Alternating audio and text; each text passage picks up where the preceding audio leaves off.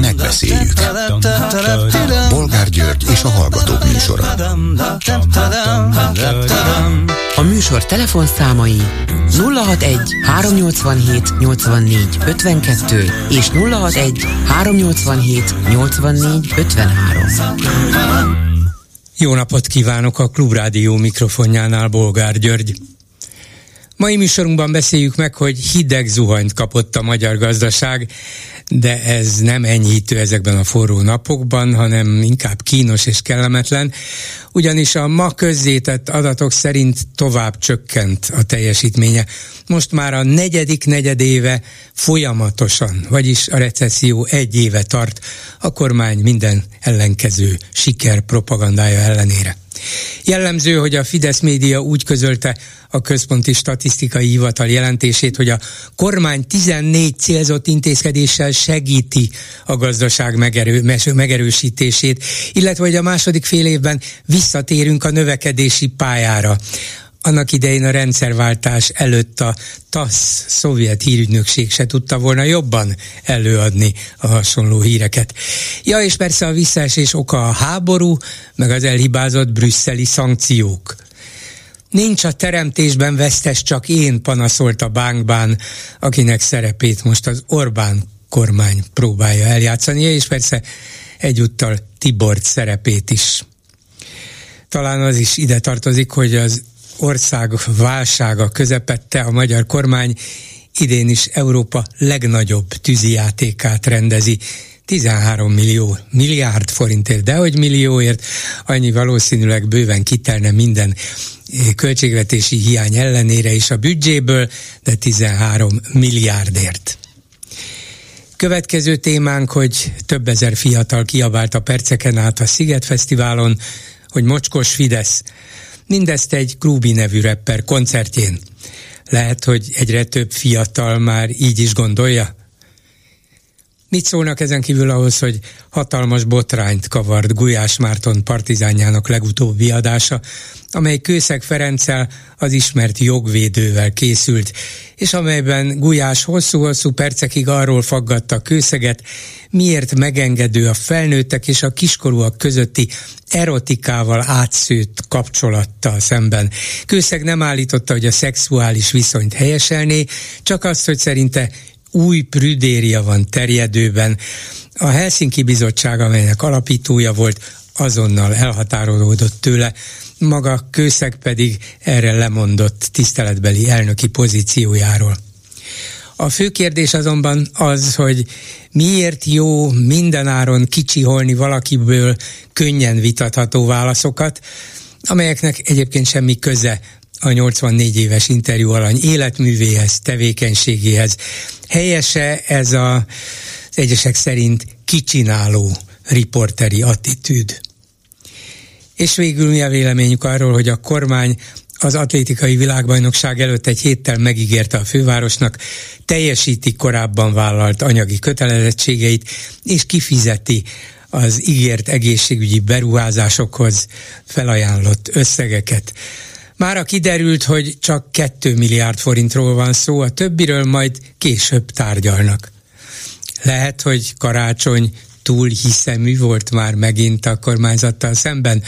Egyébként lehet, hogy igen, lehet, hogy nem, de közben a főpolgármester fizetési felszólítást küldött Lázár János építési és közlekedési miniszternek, hogy adja már oda, utalja át a korábban megígért, de mindmáig nem folyósított 6 milliárd forintot a Lánchíd felújítására.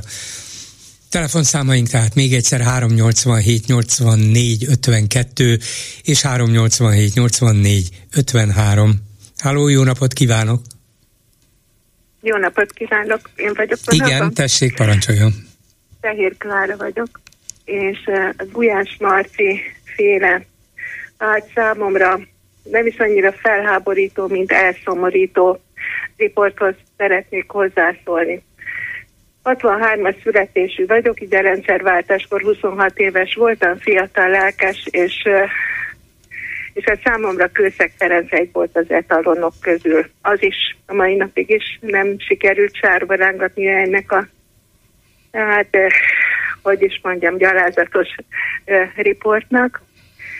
Én értem, hogy a, az újságírás főképpen a, a baloldalinak mondható újságírás legyen, legyen független, legyen objektív, tegye fel a kényelmetlen kérdéseket, és én ezt értem. Ne akarjunk hasonlítani a kormány propagandához, amely kizárólag az önmaga fényezésével van elfoglalva. No de, ez nem objektív újságírás az én megítélésem szerint, hanem, hanem ez egy ilyen, ilyen ön, önmaga mutogató. Tehát az újságírásnak szerintem az én látószögemből nézve az értelme az lenne, hogy bemutatunk egy, egy helyzetet, egy eseményt, egy jelenséget, egy személyt objektíven de nem rángatjuk a sárba, nem magunkat mutogatjuk benne. Én úgy érzem Gulyás Marcinak a, a szereplése az már inkább a saját maga fényezéséről szól. Legelőször akkor szólalt meg a vészcsengő, amikor már Kizaj Pétert hozta nagyon lehetetlen helyzetbe, egy interjúban, ami a választások előtt nem sokkal hangzott el, és őt is addig eh, bombáztak különböző idétlenébbnél idétlenebb keresztkérdésekkel, míg belehajtolt egy olyan kijelentésbe, amire aztán a Fidesz egy csodálatos évű propagandát tudott fölépíteni. Meggyőződésem, hogy jelentős mértékben járult hozzá az ellenzék nagyon súlyos vereségéhez. Igen, ugye ha valaki nem emlékezne rá, itt arról volt szó, hogy megkérdezte tőle, hogyha NATO csapatokat küldene Ukrajnába, akkor Magyarország is küldene, amire már Kizaj tulajdonképpen nem tudott mást mondani, mint azt, hogy hát ha NATO küldene, akkor mi is. De ez egy teljesen irreleváns kérdés volt, nem csak azért, Igen, mert már akkor van. se volt ennek semmi jele, ma sincsen, és ráadásul a NATO nem csak úgy küld csapatokat, ahhoz minden tagállamnak hozzá kell járulni, mint ahogy most mostani NATO lépésekből is kiderül, hogy Magyarország például nem szavazza meg Svédország NATO csatlakozását, szóval egy olyan úgy állította élére azt a kérdést, hogy ez valójában nem létezett, nem volt ilyen valós kérdés, de a ráadott válasz miatt valóban a Fidesznek sikerült Márkizajt és az ellenzéket kicsinálnia. És most, most tehát ez, ez pedig egy, eh, hogyan fogalmazom finoman, egy élete hajnalán lévő ember nek a, a Alkom, az alkonya, az alkonya a jobb kifejezés, bocsánat, igen. Így van, így van, igazán elnézést kérek. Tehát élete alkonyán lévő embernek, akinek azért egy, egy nagyon ö, látványos, szépévű életteljesítménye van. Most miért, miért ezt kell kiemelni belőle, miért, miért ezen kell rugozni. Én egyszerűen elkaptam, tehát nem tudtam végighallgatni, végignézni. Igen, ráadásul abból a hiba... a gyomra forgott már abból tőle, a... már, már idegesítő volt. Azzal a hibás kiinduló ponttal, hogy Gulyás Marci mindenáron pedofíliának állította be, és így is nevezte azt, hogy ha egy kiskorú, tehát 18 évesnél fiatalabb um, emberrel létesít egy idősebb szexuális kapcsolatot. Ráadásul Kőszeg azt mondta, hogy ő ezt nem helyesli, tehát a szexuális kapcsolatot elítéli, de Igen. szerinte erotikus, tartalmi, érzelmi kapcsolat lehet, ezt nem kell rögtön bűnnek kikiáltani, de hát még azt is tudjuk, hogy 16 éves kortól kezdve a magyar állam engedélyt ad házasság kötésére. Lehet, hogy a 16 éves lánynak 25 éves férje lesz, és ez nem egyedül van, ilyen több is van. Most arról nem beszélve, hogy hányan szülnek 18 éves koruk alatt Magyarországon. Tehát pedofíliának beállítani azt, ami nem az, legfőjebb nem helyeselhető, erkölcsileg és egyébként sem támogatható, miközben az is köztudomású, hogy fiatalok egymás között már a 11 tízes éveikben gyakori vagy szinte állandó szexuális életet élnek. Hogyha most valaki 19 éves, mert nagykorú, és valaki 17 évesen létesít szexuális kapcsolatot, ez nem pedofília, tehát teljesen félre lett véve minden itt. Ebből azt, ugye, és hát most akkor pedofíliát Abszolút. relativizálja kőszeg, ez jött ki belőle. Igen, és ez, ez tehát komolyan mondom, egyszerűen sírba takadtam, mondom, mit művel ez ezzel a szerencsétlen emberrel, aki, aki egy etalon, egy példakép volt, legalábbis az én számomra igen.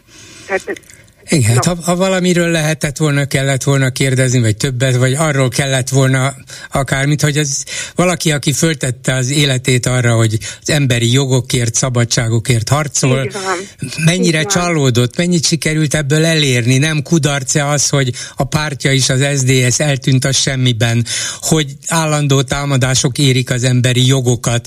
Nem mondom, hogy nem lehetett volna megkérdezni ezt éppen, mert, mert talán nem, nem az általános vélemény és sok szempontból igen vitatható, amit Kőszeg megírt vagy mondott ebben az ügyben, de itt olyan folyamatos nyomás érte ezt a 84 éves embert, aki nem tudott kiszabadulni alóla.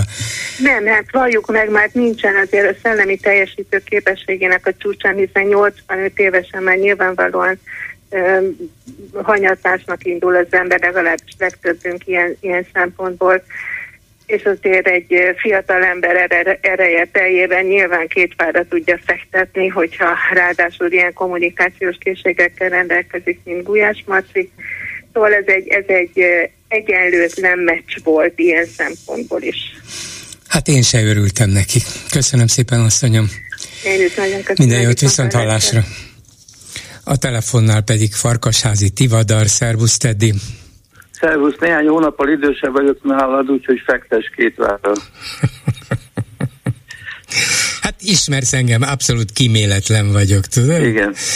Na szóval, de most nem tudom, hogy jó hírt kaptál-e, vagy bizonyos értelemben rosszat, vagy elkedvetlenítőt, hogy az a szárszói találkozó, amit te találtál ki, te csináltál annyi ideig, és ami néhány év óta sajnos nem létezik, újjáéled száz szó címmel, de Újhelyi István, európai parlamenti képviselő, aki ennek az atya, természetesen rád hivatkozott elsősorban szárszót emlegette, a véleményedet is kikérte, tehát akár örülhetsz is. Szóval milyenek az érzéseid? Mit remélsz tőle? Hát remélem sikerül neki, nem én találtam ki, hogy emberek beszélgessenek egymással. 15 ilyet próbáltam összehozni, épp itt az ideje, hogy valaki megpróbálja. Hát igen, és annak például örülsz, hogy majdnem szárszónak hangzik ez? Száz szó?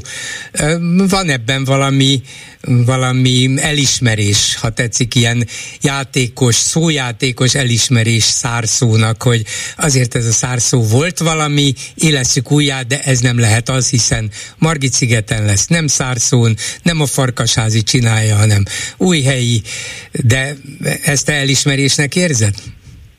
Hát ez egy új hely, hogy a szójátékokat tovább fokozzam. Kérlek szépen, a szerencsés csillagzat alatt született 93-ban, jókor voltam jó helyen, nem magamnak köszönhetem, hanem elsősorban a népíróknak, József Attilának, az akkori politikai helyzetnek, a kartának, a rendszerváltó értelmiségnek. Most jóval nehezebb a helyzete nem irigylem, hiszen nem véletlenül hagytam abban 16-ban. Adja az ég, hogy bejöjjön neki. Azt hiszem, hogy azért van szükség erre, mert a mai ellenzék legnagyobb ellenfele nem az Orbán rendszer, hanem saját maga. Meddig ebben nem tud rendet teremteni, megette a fenn az egészet. Képzelj el egy trapész számot velük, az első előadáson mindenki belehalna. Tehát mondok egy másik hasonlatot. Én százszor időnként előrántottam egy biciklit, kisebb-nagyobb sikerrel volt, akik gúnyolódtak rajta. Először egy tendem volt, amikor Kovács nagylelkűen átadta a helyét, és Megyes és Kunce révén 2001-ben fölállt egy, egy, egy tendem, ami 2002-ben győzelemhez vezetett. Aztán a 2013-ason előrántottam két BMX-et, ugye Bajnai Mesterházi X, vagy odahúzzák az X-et, a magam szerény erejével azt próbáltam ezzel jelképezni, hogy ugye akkor már volt döntve, hogy a Mesterházi nem enged belőle, és az MSZP őt fogja indítani, hogy, hogy akkor már legyenek legalább ketten a bajnai valakiben nagyobb esélyt láttam. Aztán, amikor ez nem sikerült, akkor a Selmecivel fölültünk egy olyan biciklire, amelyik két irányba ment, tehát egymásnak hátal tekertük, Most egy olyat szednék elő, amelynek hiányzik az egyik kereke. ahhoz, ahhoz már Ezzel jellemezném a mai ellenzéket. Persze egy egykerekűvel is lehet, monociklivel is, de most volt a Tour de France meg a kerékpár világbajnokság Glasgow-ban, és senki se próbálta. Uh-huh. De hát ha valaki kellő felkészültséggel rendelkezik, jó cirkuszi artista, akkor egykerekű biciklin is remek mutatványokat tud bemutatni. Mutatványt lehet, csak nem lehet utolérni az. A, pláne, hogyha most már jachtok ülnek, tudod. De hát ráadásul Orbánnak is vannak bicikliei, és ő mindegyiket túltolta, úgyhogy valóban nem lehet őt utánozni. Szóval... Hát ez csak, csak, csak egyetlen egyet, hogy, hogy, hogy lefessem őket hogy a Molnár Zsolt elment túlsványossal, majd interjút adott a Mandinerre, ebben négy embert név szerint bírált. Szerinted Orbán, Pintér, Kövér, Rogán, kiket tippelsz? Hát, ha jól, jól, nem, egyiket sem. MZP, Karácsony, Bokros, Hatházi. És de, de, a hvg.hu címe az MSZP erős emberének nevezte a Molnár Zsoltot, mármint az egy százalékos pártét. Hát nem kéne már észrevenniük, hogy nem léteznek? Nem azt írták, hogy az erős MSP embere, hanem az MSP erős embere, az így még stimmel nem? De arra gondolok, hogy te is azt mondtad, hogy az ellenzéknek föl kellene ismernie, hogy nem az Orbáni, Orbán rendszert kell legyőznie, vagy hát végeredményben igen, de nem vele kell harcolni, hanem a saját köreiben kell rendet tenni. Hát itt van Molnár Zsolt, azt mondta, hogy X, Y, Z és V ők a felelősek, vagy ők hibásak, vagy ők komoly hibát követtek el. Hát ez pontosan az, amit te elvársz.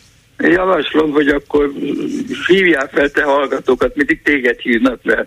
Találom, mert hívják fel mondjuk száz magyar embert, hogy mondjanak egyetlen egy mondatot az MSZP erős emberétől. Nem tudom, hány éve van a politikában. Tehát a, nem amire felkapták a fejüket, hanem ami eszükbe jut erről az emberről. Hát nem létező emberek párviadala ez.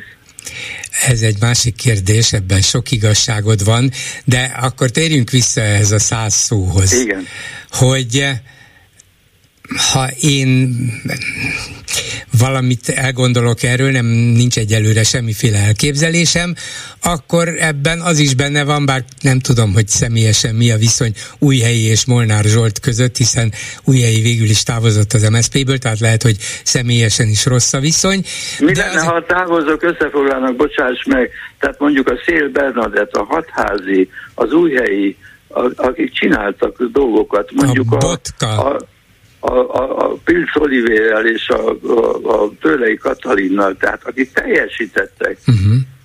Mi lenne azok, ha nem is összefoglalnak, hanem mondjuk mind a három test, illetve a D'Artagnannal négyen voltak, hogy a hét mesterlövész, Hát az, az, ezekre már odafigyeltünk. Ez a mesterlövész egy kicsit fenyegetően hangzik, már ne haragudj. De mm, figyelj, persze ki lehet ilyeneket találni, és mondjuk egy száz szói találkozó az, az jó alkalom is arra, hogy jöjjenek különböző ötletekkel, de mégis arra akartam visszatérni, hogy mondom, lehet, hogy Újhelyi és Molnár Zsolt rossz személyes viszonyban van egymással, de azt azért nem tudom elképzelni, hogy Újhelyi ne hívna MSZP-seket egy ilyen találkozóra, meg hívja nyilván a DK-sokat is, meg Momentumosokat, meg párbeszédest és a többit, mert ez van, ez az ellenzék van, ilyen politikusaik vannak, és mögöttük különböző értelmiségiek, politikában aktívabb emberek, tehát nekik kell egymással eszmét cserélniük, nem? Persze, persze, csak hogy százszón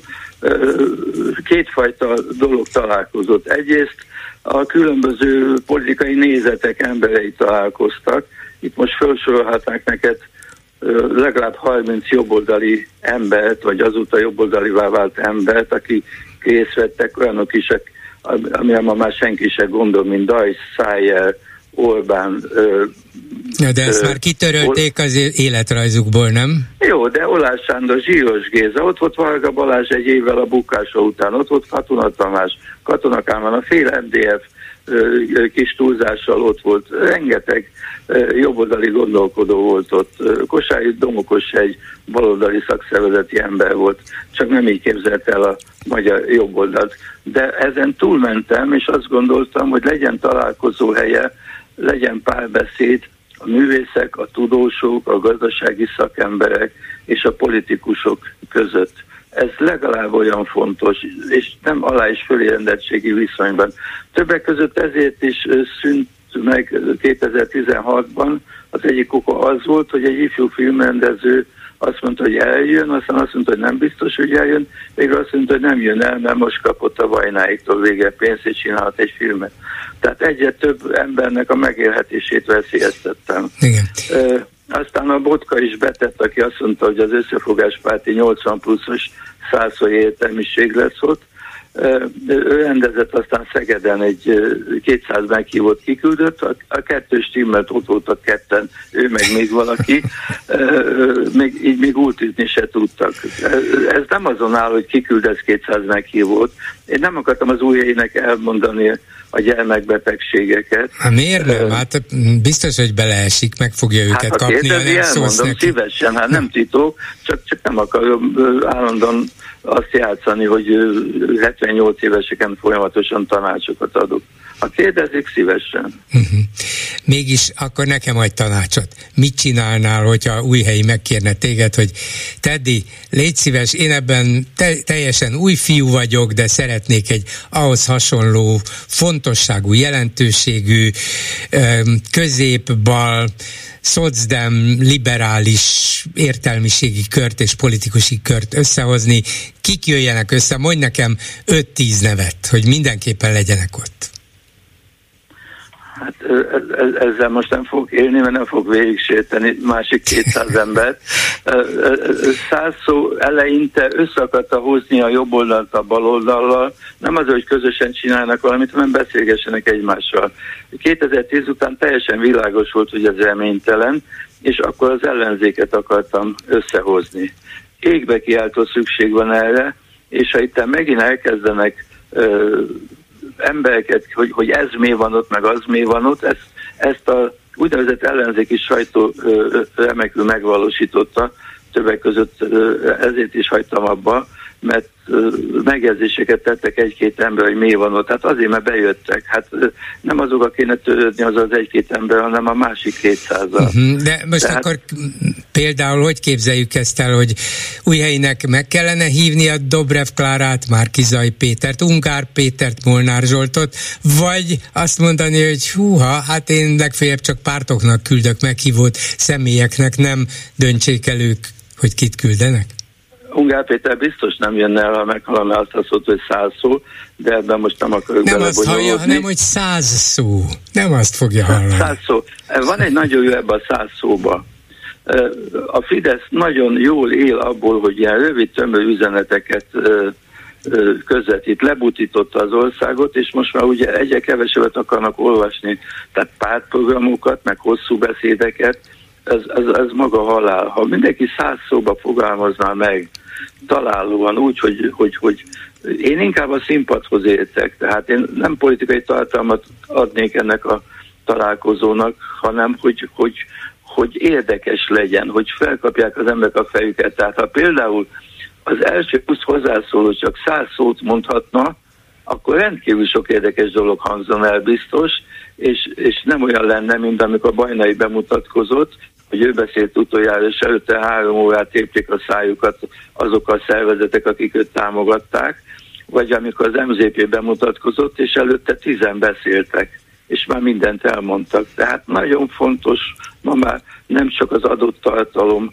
hanem ebbe a médiazavarba, az űrzavarba, ebbe a sok információba az emberek valamilyen felkapják a fejüket. Megkockáztatom azt a szót, hogy poén, az nem mindig vicc. Uh-huh.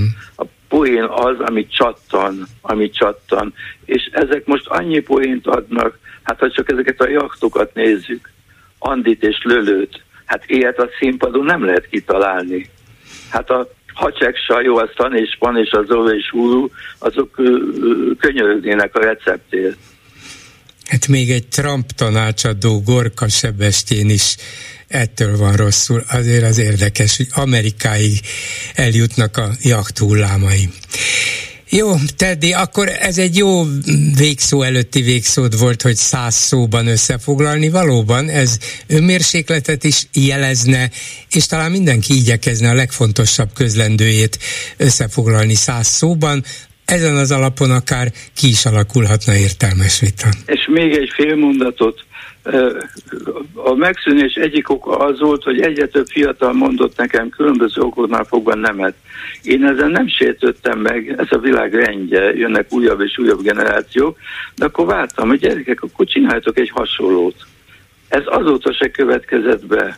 Tehát itt a legérdekesebb az lesz, hogy mekkora lesz az, áll, az átlag életkor. Uh-huh. Tehát, hogy sok fiatal jöjjön el, ott voltak a momentumosok ezzel a nollal, azóta alig hallani róluk.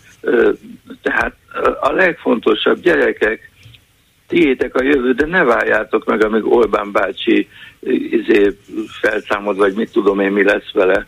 Hát ne, a, ne a vége Azt várják meg, amíg megkapják a fidelitás igazolványt, nem? Igen, de mostan sokan erre játszanak, hogy előbb-utóbb majd csak előbb-utóbb majd csak. Hát gyerekek, ma, ma, tegnap, fogjatok össze a tegnapért. Köszönöm szépen. Szervusz, Teddy, minden jót. Szervusz.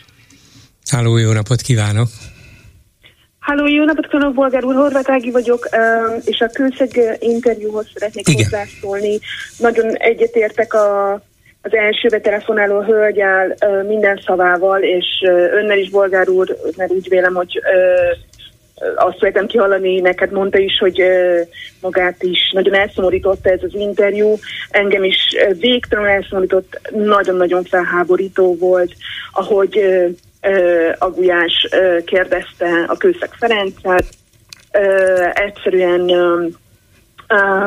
nem eresztette, mint, mint, mint, mint a kutya csontot, nem eresztette, teljesen kiforgatta a, a szavait, szó se volt pedofiliáról, szó se volt, ezek mind-mind az ő szavai voltak, és egy, egy teljesen világos volt, hogy egy, volt egy prekoncepciója, és az szerint igyekez, és azt vitte végig az egész interjú során. Igen, és, valószínűleg, bocsánat, ő, hogy mondok ez egy mondatot, igen. nem kicsinálni akartak kőszeget, ezt nem feltételezem róla, nem is ez derült ki belőle, csak azt, hogy az ő véleményét, az ő álláspontját, hát ismerje már el végre kőszeg, hogy nekem van igazam, mert én ezt is Igen. ezt mondom, és ezt próbálta végig erőltetni.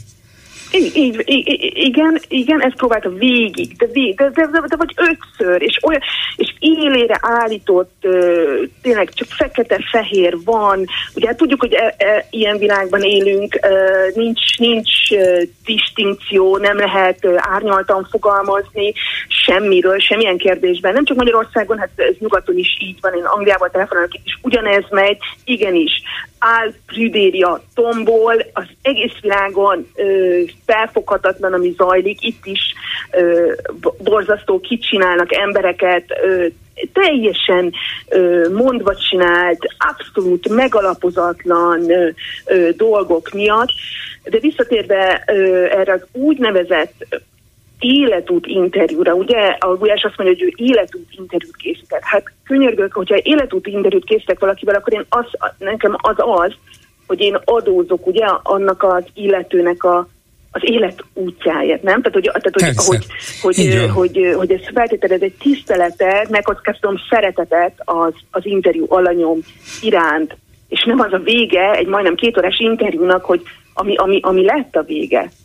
Szóval ez elképesztő, hogy tényleg, hogy, hogy, hogy, hogy, hogy, hogy, hogy ezt, a, ezt, a, ezt a fantasztikus embert, aki, aki amellett, hogy egy nagyon okos ember, tényleg nagyon sok minden van mögötte, az egész életét föltette, az emberi jogok, a, a menekültek, ugye ez elhangzott valamennyire ö, ö, segítéséért, ö, stb. És emellett egy nagyon szelid ember, és ugye ez is kiderült az egész az, az interjúból, hogy a Gulyás tényleg ilyen kérlelhetetlenül, egyszerűen, egyszerűen kíméletlenül üldözte végig az interjú során, és ez, a, és ez az ember csak folyamatosan mondta, hogy ő, ő nem helyesli, ő, ő természetesen nem helyesli, nem is erről beszél. Igen, hát igen, persze. elképesztő volt. Igen, ez, ez, ez valóban egy nagy tévedés volt, és meghökkentő számomra, hiszen ezt nem, nem is akarhatta. Valószínűleg Gulyás Marci azt képzelte, hogy ő egyszer-kétszer határozottan fölteszi a maga prekoncepciós kérdését, és kőszeg bele fog egyezni, hogy hát igen, igen, lehet, hogy korábban egy kicsit félreérthetően fogalmaztam, de, de most egyetértek veled, Marci, és pont. De miután nem ezt mondta, hanem továbbra is gondolkozott, meg árnyalt, meg megpróbálta megmagyarázni, egyre inkább belelendült, na de így és így, és ez és ez, és miért nem mondod azt, hogy egészen Igen. furcsa rossz érzés hogy beszorította őt egy olyan sarokba, ahonnét nem csak egy 84 éves ember, de talán egy tapasztalatlan 24 éves se tud kiszabadulni, Igen. ha csak nem valami Igen. nagy agresszióval, hogy na, hagyd már már békén körülbelül. Igen, ugye? igen így, így van, így van, és, és, és, és ö, persze ö, ezt valószínűleg Hát igen, tehát e, e, erről a témáról, meg ilyen, ezekről a témákról egyszerűen ma nem lehet beszélni, nem lehet beszélni, és ezt valószínűleg a Kőszeg Ferencnek ö, hát így nem, nem, tud, nem tudta, nem szabadott volna ebbe, ebbe az egészbe belemennie, mert, mert ennek mind, sajnos ez a vége, és mondom, itt, itt is ez a vége, meg mindenhol ez a mainstream, és, és egyszerűen nincs, nincs nincs árnyalt vélemény, nincs árnyalt vélemény, szóval nem, nem lehet Szóval nagyon-nagyon-nagyon-nagyon-nagyon egy gyötrelme, ahogy a hölgy is mondta az első telefonáló, egy gyötrelem volt végighallgatni, az egy, egy gyötrelem volt tényleg számomra is, és hát nagyon-nagyon sajnáltam a Közök Ferencet, aki nekem továbbra is uh, ahogy a hölgy is mondta, egy etalon, és nem, nem, nem, nem, nem esett sorba azon, Igen. amit én gondolok róla. Még egy, még egy dolog hiányzott az embernek, a nézőnek, valami empátia. Ugye Igen. mégiscsak látszott, hogy egy, egy törékeny ember ül ott, aki igyekszik a gondolatait összeszedni, megválogatni a szavait, érzi, hogy ez most számára nem jól alakul, de mégsem, mégsem adja fel, és mégis megpróbálja még érthetőbben, még, még inkább a szavakra vigyázva elmondani, hogy ő mit is gondolt, hogy értette, de de az ember úgy gondolná, hogy egy ilyen emberrel szemben, akit nem azért hívok be, hogy kicsináljam, hanem azért, hogy megtudjak róla többet, és értsem az életét és a, az életművét. Szóval, hogy ezzel az emberrel valahogyan együtt érzek, és nem, nem, ennek a jelét sem láttam sajnos. Jel, jelét se. És hogy mennyire, mennyire az állt Tribériatomból, ugye, ahogy ment tovább a következő témára, ugye, hogy, hogy még azt is szinte a szemére vetette, hogy a kőszeg most hisz, vagy nem hisz a monogámiában. Igen. Tehát hogy, tehát, hogy még ez is, én nem is értettem ezt az, ezt az egészet, ezt az egész koncepciót, hogy most ez hogy jön ehhez az, e, ennek az embernek egy életút interjúban, közel a, szerintem közel a felét elfoglalta, az egész interjúnak a felét elfoglalta ez a két, ez a két dolog. Ja, hát ez, ez a hát monogámia az, kérdés már olyan volt, mintha már azt tette volna föl, hogy Isten haza a család, ugye? Hát szóval, abszolút, ugye, hát abszolút. Hát ne haragudjunk, mert hát neki, mi, kinek mi köze van, hogy, hogy a Kőszeg Ferenc meg, hogy hogy, hogy hogy élte az életet, vagy hogy nem, vagy nem tudom én csinál, hogy hisz a monogámiában, vagy sem. Hát azért álljon már meg a menet. Hát szóval komolyan. És, és, és szinte szinte ö, ki is érződ, meg szerintem én mondtam, hogy, hogy, hogy, hogy, hogy, hogy kicsit olyan furcsálóan, meg hát olyan már-már elítélőleg mm, Hát, ugye, akkor... ugye ezt a kérdést is föl lehet tenni monogámiáról Hugh Hefnernek, vagy föl lehetett volna a Playboy alapítójának. Ott nagyon is hozzátartozik az életműhöz. Ugye, hogy ha, ha valaki egy, egy ilyen erotikus, vagy a maga idején pornográfnak számító lapot csinál, és olyan életet él, és akkor fejtse kinézeteit a monogámiáról, vagy annak elvetéséről. Az hozzátartozik, akkor ott a magánéletnek is van szerepe, hiszen az egész publikus élete is erről szól. De itt valóban mi köze volt hozzá? Nem, nem, te, te, teljesen, teljes, annyira felháborító volt, és hát a, a baráti körömben is mindenki, mindenki egyöntetően felháborodott ezzel, meg hogy hogyan Hát szóval sajnálom, mert én, Gulyás, én, Mar- igen, sajnálom, mert Gulyás Marci annyi jó interjút csinált, nem mondom, hogy mindegyik hibátlan volt, volt, aminek hmm. sajnos komoly következményei is voltak, de, de azért mégis egy fontos jelenség a magyar nyilvánosságban És nem, nem esett Igen, jól. Hát azért próbáljunk meg egy kicsit azért árnyaltabban is kérdezni, meg. Ne csak az, hogy, hogy tényleg, hogy, hogy fekete vagy fehér, hát komolyan, hát ez, és, és, és, és tényleg ez, ez, ez, ezek az unalmas, unalomig ö, ismételgetett ilyen, ilyen klissék, meg minden, szóval hát nem, nem tudom, a Kőszeg Ferenc egy, egy, egy sokkal ö, jobb interjú interjúkészítőt érdemelt volna, hogy, hogy vele egy életúti interjút csináljanak. Köszönöm szépen, már. hogy hívott minden jót. Viszont hallásra. Minden jót, viszont hallásra. A telefonnál pedig Vápár Zsófia, a Nemzetközi Gyermekmentő Szolgálat jogásza. Jó napot kívánok! Jó napot kívánok! Azt szeretném öntől megtudni, hogy tulajdonképpen mit is kell érteni a pedofílián jogi szempontból meg lehet ezt határozni? Benne van ez mondjuk a büntető törvénykönyvben, hogy mi a pedofília, milyen bűncselekményt takar, mit jelent ez? Hát jogi szempontból ezt nagyon nehéz meghatározni, mivel a pedofília, pedofília zavar alapvetően egy pszichiátriai fogalom, és különböző diagnosztikai rendszerek vannak, ami alapján meg lehet határozni, hogy ki az a személy, jellemzően 16. életévét betöltött személy, akit diagnosztizálni lehet pedofilként. A jogszabályokat pedig pedig hogy, bocsánat, alaposan... hogy most közbeszólok, csak hogy el ne felejtsük. 16. évét betöltött személy lehet már pedofil?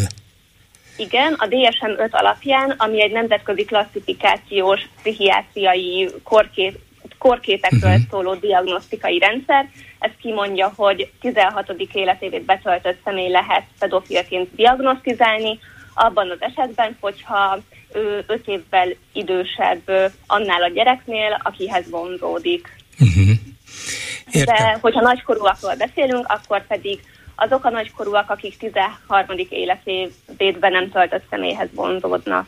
Értem, tehát a 13 év alattiakat, akik már a, mondjuk így a köznapi nyelven serdülő korba kerülnek, azokkal szemben persze lehet szexuálisan is visszaélni, akár bűncselekményt is elkövetni, hát azt felnőttekkel is lehet, de, igen, de az igen, már nem pedofília. Ö, igen is, meg nem is, mivel ez a pszichiátriának a uh-huh a, a terminológiája és a jogszabályok ennél sokkal, sokkal bonyolultabbak. A 2012-es BTK szállította le a beleegyezési korhatár 14. életévről 12. életévre. Ez azt jelenti, hogy van egy ilyen fikció, hogy 12. életévét be nem töltött személy nem képes arra, hogy hogy meg tudja határozni, hogy ő szeretne beleegyezni ahhoz, hogy szexuális kapcsolatot létesítsen, és a különböző szexuális visszaélések úgy határozhatóak meg, hogy a gyerekek legálisan létesíthetnek egymás között szexuális kapcsolatot, hogyha a fiatalabb partner betöltötte a 12. életévét, az idősebb partner pedig a 18. életévét még nem töltötte be, illetve hogyha egy gyerek betöltötte a 14. életévét, akkor ő legálisan létesíthet szexuális kapcsolatot gyerekekkel és felnőttekkel egyaránt. Nyilván ehhez kell a beleegyezés, és hogy ne legyen közöttük függőségi kapcsolat. Ez alatt a hatalmi és a különböző befolyási kapcsolatokat is érteni kell. Tehát az egyértelmű még a magyar BTK szerint is, hogyha valaki 18 év alatti formálisan kiskorúnak számít, és egy 20 valahány éves, vagy akár 30 valahány éves felnőttel létesít szabad akaratából szexuális kapcsolatot, nem kényszerítés, nem valamiféle nyomásgyakorlás hatására, akkor az semmiképpen nem minősíthető pedofíliának. Csak azért, mert ő kiskorú. Igen, hogyha ő betöltötte a 14. életévét, és bele tud egyezni abba, hogy szeretne azzal a 18. életévet betöltött személlyel szexuális cselekményt folytatni, akkor az a hatályos BTK alapján nem minősül bűncselekménynek. De nyilván itt az erkölcsi kérdéseket erkölcsi kérdéseken lehet filozofálni, persze, hogy ugyanaz persze. a kategória a 17 és 19 éves közötti szexuális kapcsolat, mint a 16 és 62 év közötti. Meg pár évvel ezelőtti eset a Kunhegyesi polgármester, aki 78 évesen vette el a 18 éves feleségét, egy, egy ország hörgült fel, de ott két felnőtt ember mondta azt, hogy igen, én veled szeretnék összeházasodni. És mégiscsak a társadalomnak volt egy olyan olyan erkölcsi viszolgása, hogy, hogy azért itt, itt vannak problémák. Igen, de ráadásul ugye van egy olyan jogszabály is, hogy akár 16 éves is köthet házasságot. Csak engedélyt igen, kell Igen, a gyámhatóságnak a mhm. jóváhagyása uh-huh. kell ehhez. Uh-huh. Arról vannak bármiféle adatok, hogy, hogy Magyarországon hány ilyen házasság történik, vagy, vagy valamilyen arányszám, hogy az összes házasságkötésen belül mennyi az, amikor az egyik fél még kiskorú 18 év alatti, vagy ez, ezt legfőjebb csak elképzelhetjük, hogy van ilyen, biztos nem is kevés, de erre statisztika nem létezik. Mm, most ennek nem volt lehetőségem utána nézni, de remélhetőleg elenyésző ezeknek a házasságoknak a száma. Gondolom az viszont több van, hogy házasságon kívül 18 éven aluli anyáknak születik gyermekük, vagy lányoknak, esetleg feleségeknek, akik nem ér, nem nagykorúak még, gyerekük születik ilyen valószínűleg évente hát megint csak becslés vagy feltételezés, biztos, hogy van több száz Magyarországon, nem? Igen, és hát sajnos a hátrányos helyzetű régiókban a alul privilegizált szociokulturális társadalmi csoportokban pedig az sem ritka, hogy 12-13 éves lányok válnak anyává. Igen, mindez persze nem helyeselhető, nem jó, hát pláne 12-13 éves korban, de azért, hogy akár 17-18 éves, még nem nagykorú lányok szülnek, ez korábban nagyon gyakori volt, talán most sem teljesen ritka és, és egészen kivételes. Minden esetre nem pedofília, hogyha szexuális kapcsolatot létesítenek velük, náluk idősebbek. Legfőjebb lehet ilyen vagy olyan visszaélés, lehet erkölcsileg elítélhető, de pedofíliának ezt nem lehet minősíteni, ugye?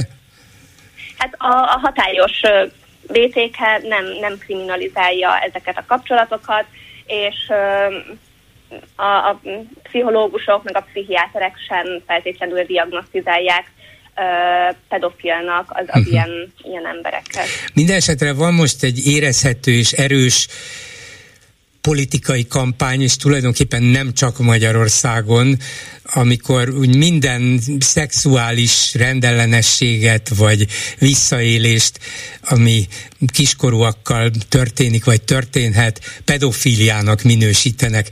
Hol kellene itt és milyen határokat meghúzni? Ezek szerint a jog bizonyos határokat meghúzott itthon is, de a, a, a pszichológia, pszichiátria szintén de a mindennapi életben hogy kellene ezt nekünk elhelyeznünk, minek a segítségével, minek alapján, hogyan nézzük ezeket?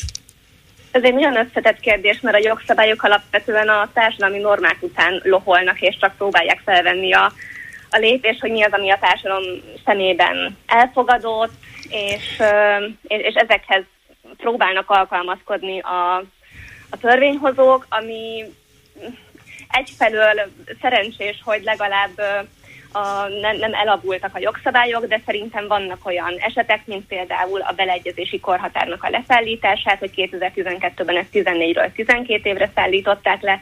Szerintem ez, ez nem válik a gyerekeknek a ö, érzelmi és, és erkölcsi fejlődésüknek a javára. Igen, mi indokolhatta ezt, hogy ezt meglépte ráadásul ez a kormány, amelyik mindenféle gyerekvédő programokkal jelentkezik, vagy erről beszél. Volt ennek valamiféle mm, olyan társadalmi előzménye, és hát egyre több ilyen eset van, hát ismerjük ezt el jogszabályban is. Hát ha jól emlékszem, akkor a hivatalos kormányzati kommunikáció azzal érvelt, hogy a mai gyerekek egyre érettebbek, és attól még, hogy tiltják nekik, hogy szexuális kapcsolatot létesítsenek, attól még nem fognak úgy eljárni, ami meglepően atipikus attitűd ettől a, ettől a kormányzattól, mert, mert a legtöbb esetben nem ez a mozgatórugó a különböző jogszabályok mögött.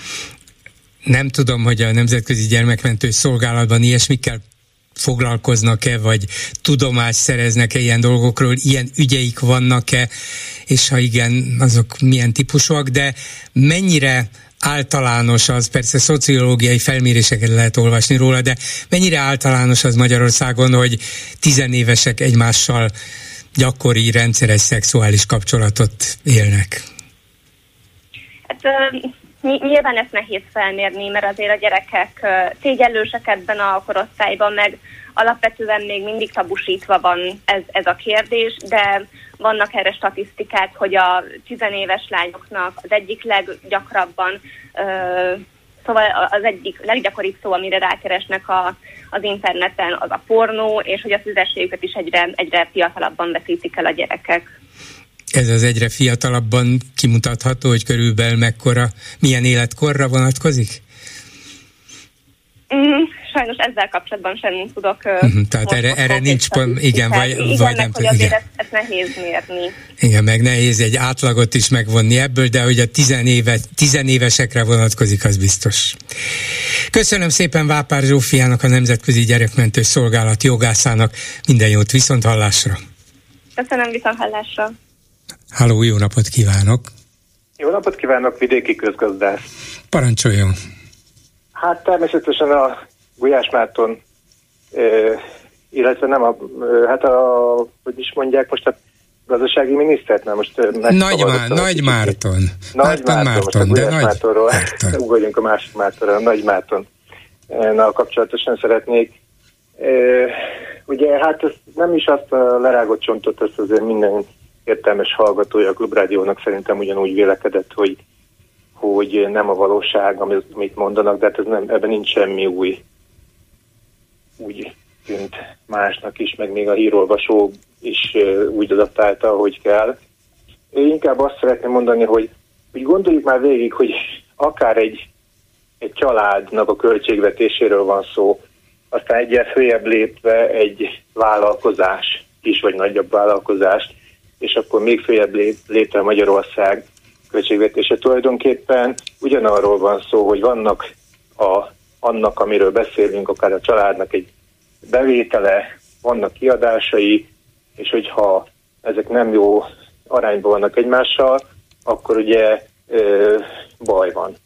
Tehát, hogyha nagyok a kiadások, önnek nem kell magyaráznom, ugyanúgy közgazdás diplomája van, tehát ö, nem, sokáig nem tud fennmaradni, ott is hitelekkel lehet ezt a dolgot húzni, és minél nagyobb nagyságrendbe megyünk fölfelé, egy cégnél kicsit tovább lehet húzni, és Magyarországnál még tovább lehet takargatni, illetve ö, növelni a bajokat a takargatás során, és végül még nagyobb következményekkel kell szembenézni, akár nem annak a generációnak, aki alatt a baj keletkezett, hanem a következőnek.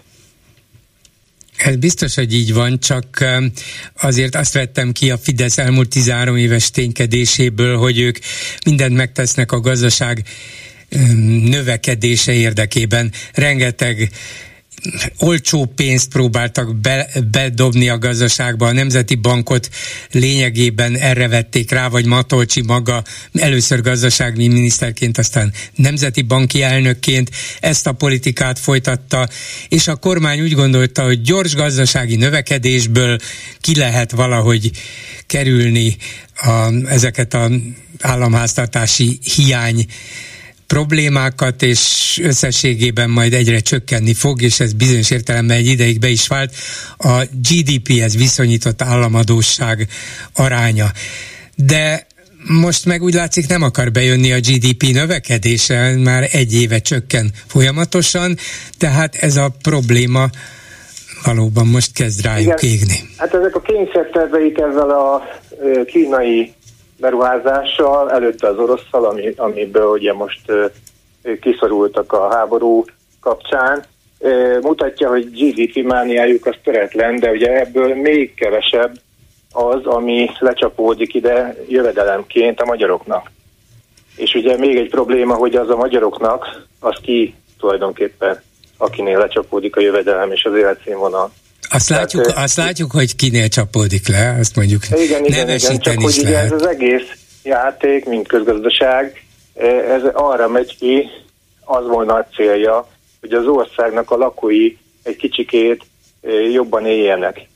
És ugye ez egy ki nem mondott cél, amiben hisznek azok a választók, akik rájuk is szavaztak, mert tulajdonképpen ennek az osztogatásnak csak az egyik oldala volt az, hogy egy kis hálát érezés rájuk szavazt, én úgy vélem, hogy a legnagyobb hatása annak volt, hogy úgy érezték a kicsit értelmesebb, de azért messzebbre nem vizsgáló szavazók, hogy hát, hogyha itt van lehetőség ilyen pénzeknek az odaadására, eddig nem volt, akkor itt jól mennek a dolgaink.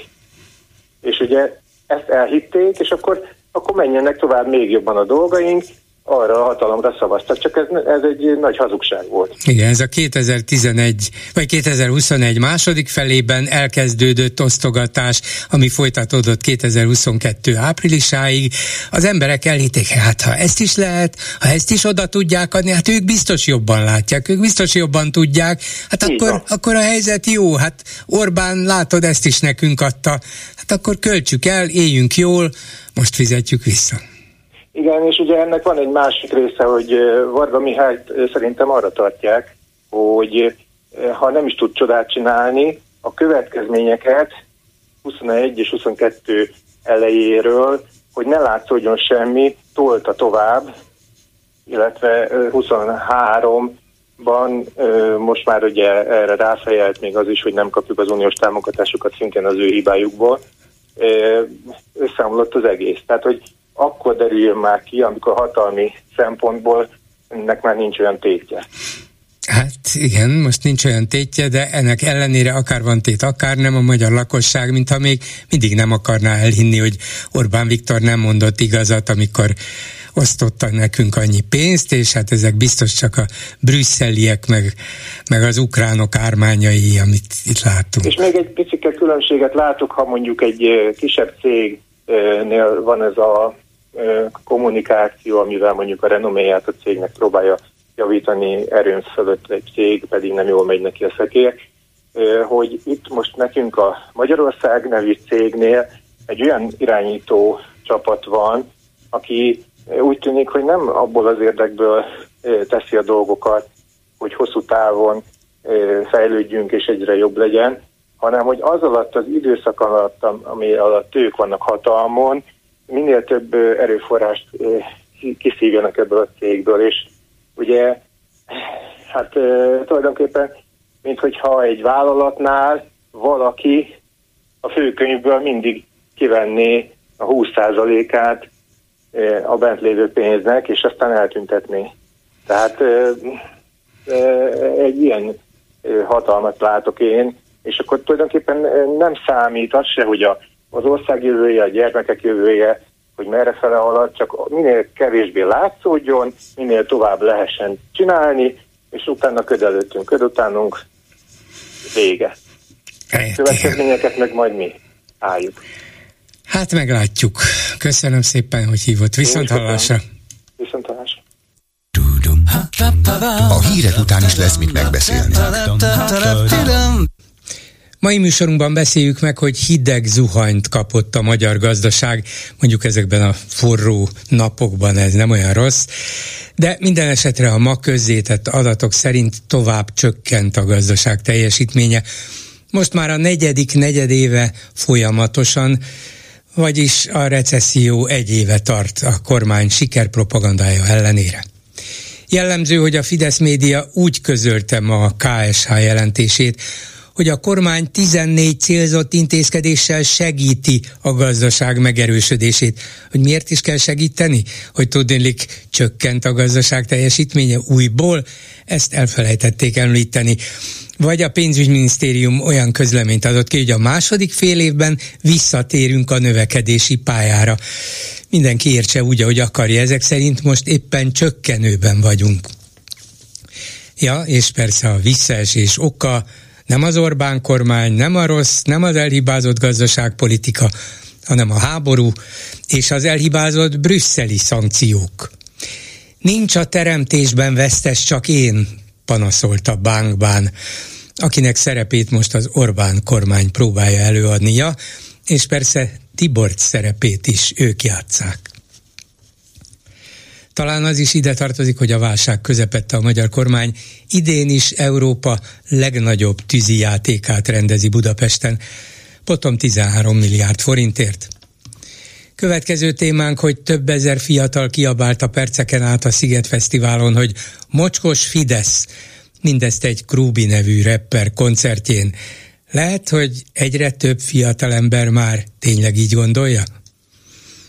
Mit szólnak ezen kívül ahhoz, hogy hatalmas botrányt kavart Gulyás Márton partizánjának legutóbbi adása, amely Kőszeg Ferenccel az ismert jogvédővel készült, és amelyben Gulyás hosszú-hosszú percekig arról faggatta Kőszeget, miért volt megengedő, és miért megengedő ma is, a felnőttek és a kiskorúak közötti erotikával átszőtt kapcsolatokkal szemben. Kőszeg nem állította, hogy a szexuális viszonyt helyeselné, csak annyit, hogy szerinte új prüdéria van terjedőben a világon. A Helsinki Bizottság, amelynek alapítója volt, azonnal elhatárolódott tőle, mire Kőszeg lemondott tiszteletbeli elnöki pozíciójáról.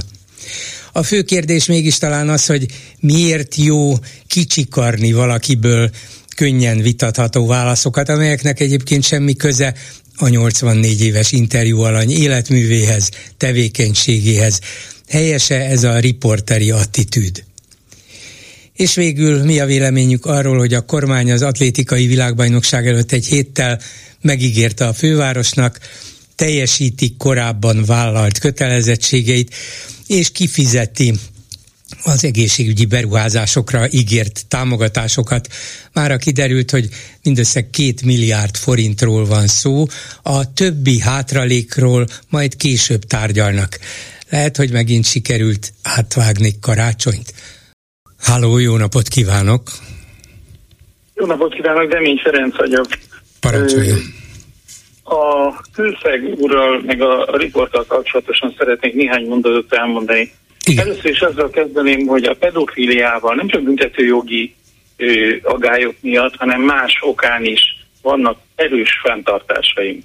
De én azt gondolom, hogy a sajtószabadságban bőven belefér az, hogy egy riporter olyat kérdez, amilyet akar. Egy riportalany pedig olyat válaszol, amilyet ő akar, vagy elhatárolódik időre, és azt mondja, hogy kérem, ez nem tartozik bele az én érdeklődési körömbe, nincs mit válaszolnom erről, nem készült. Tehát millió egy válasz lenne, különösen egy olyan felkészült ember részéről, mint a kőszeg úr.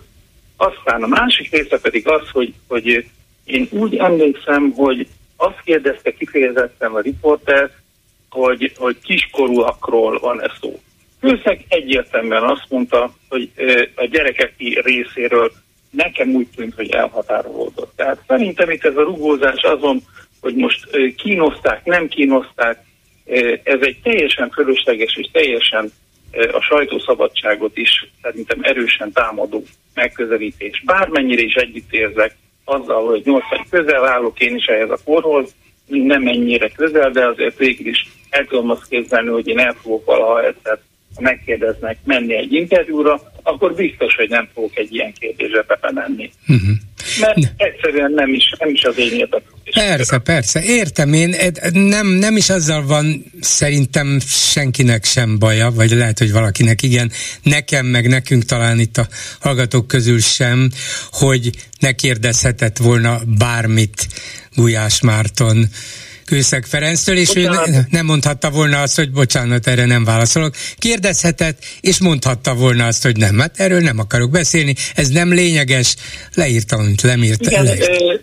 Igen, én ezzel egyetértek, és, és osztom is a nézeteit, csak uh, nekem úgy tűnt, és ezért ragadt telefont is, hogy, hogy itt jó sokan uh, szegény kőszeg idézélben mondva természetesen urat sajnáljuk, és hogy lehet valaki riporter ként egy ilyen agresszív, egy ilyen erre, erre, stb.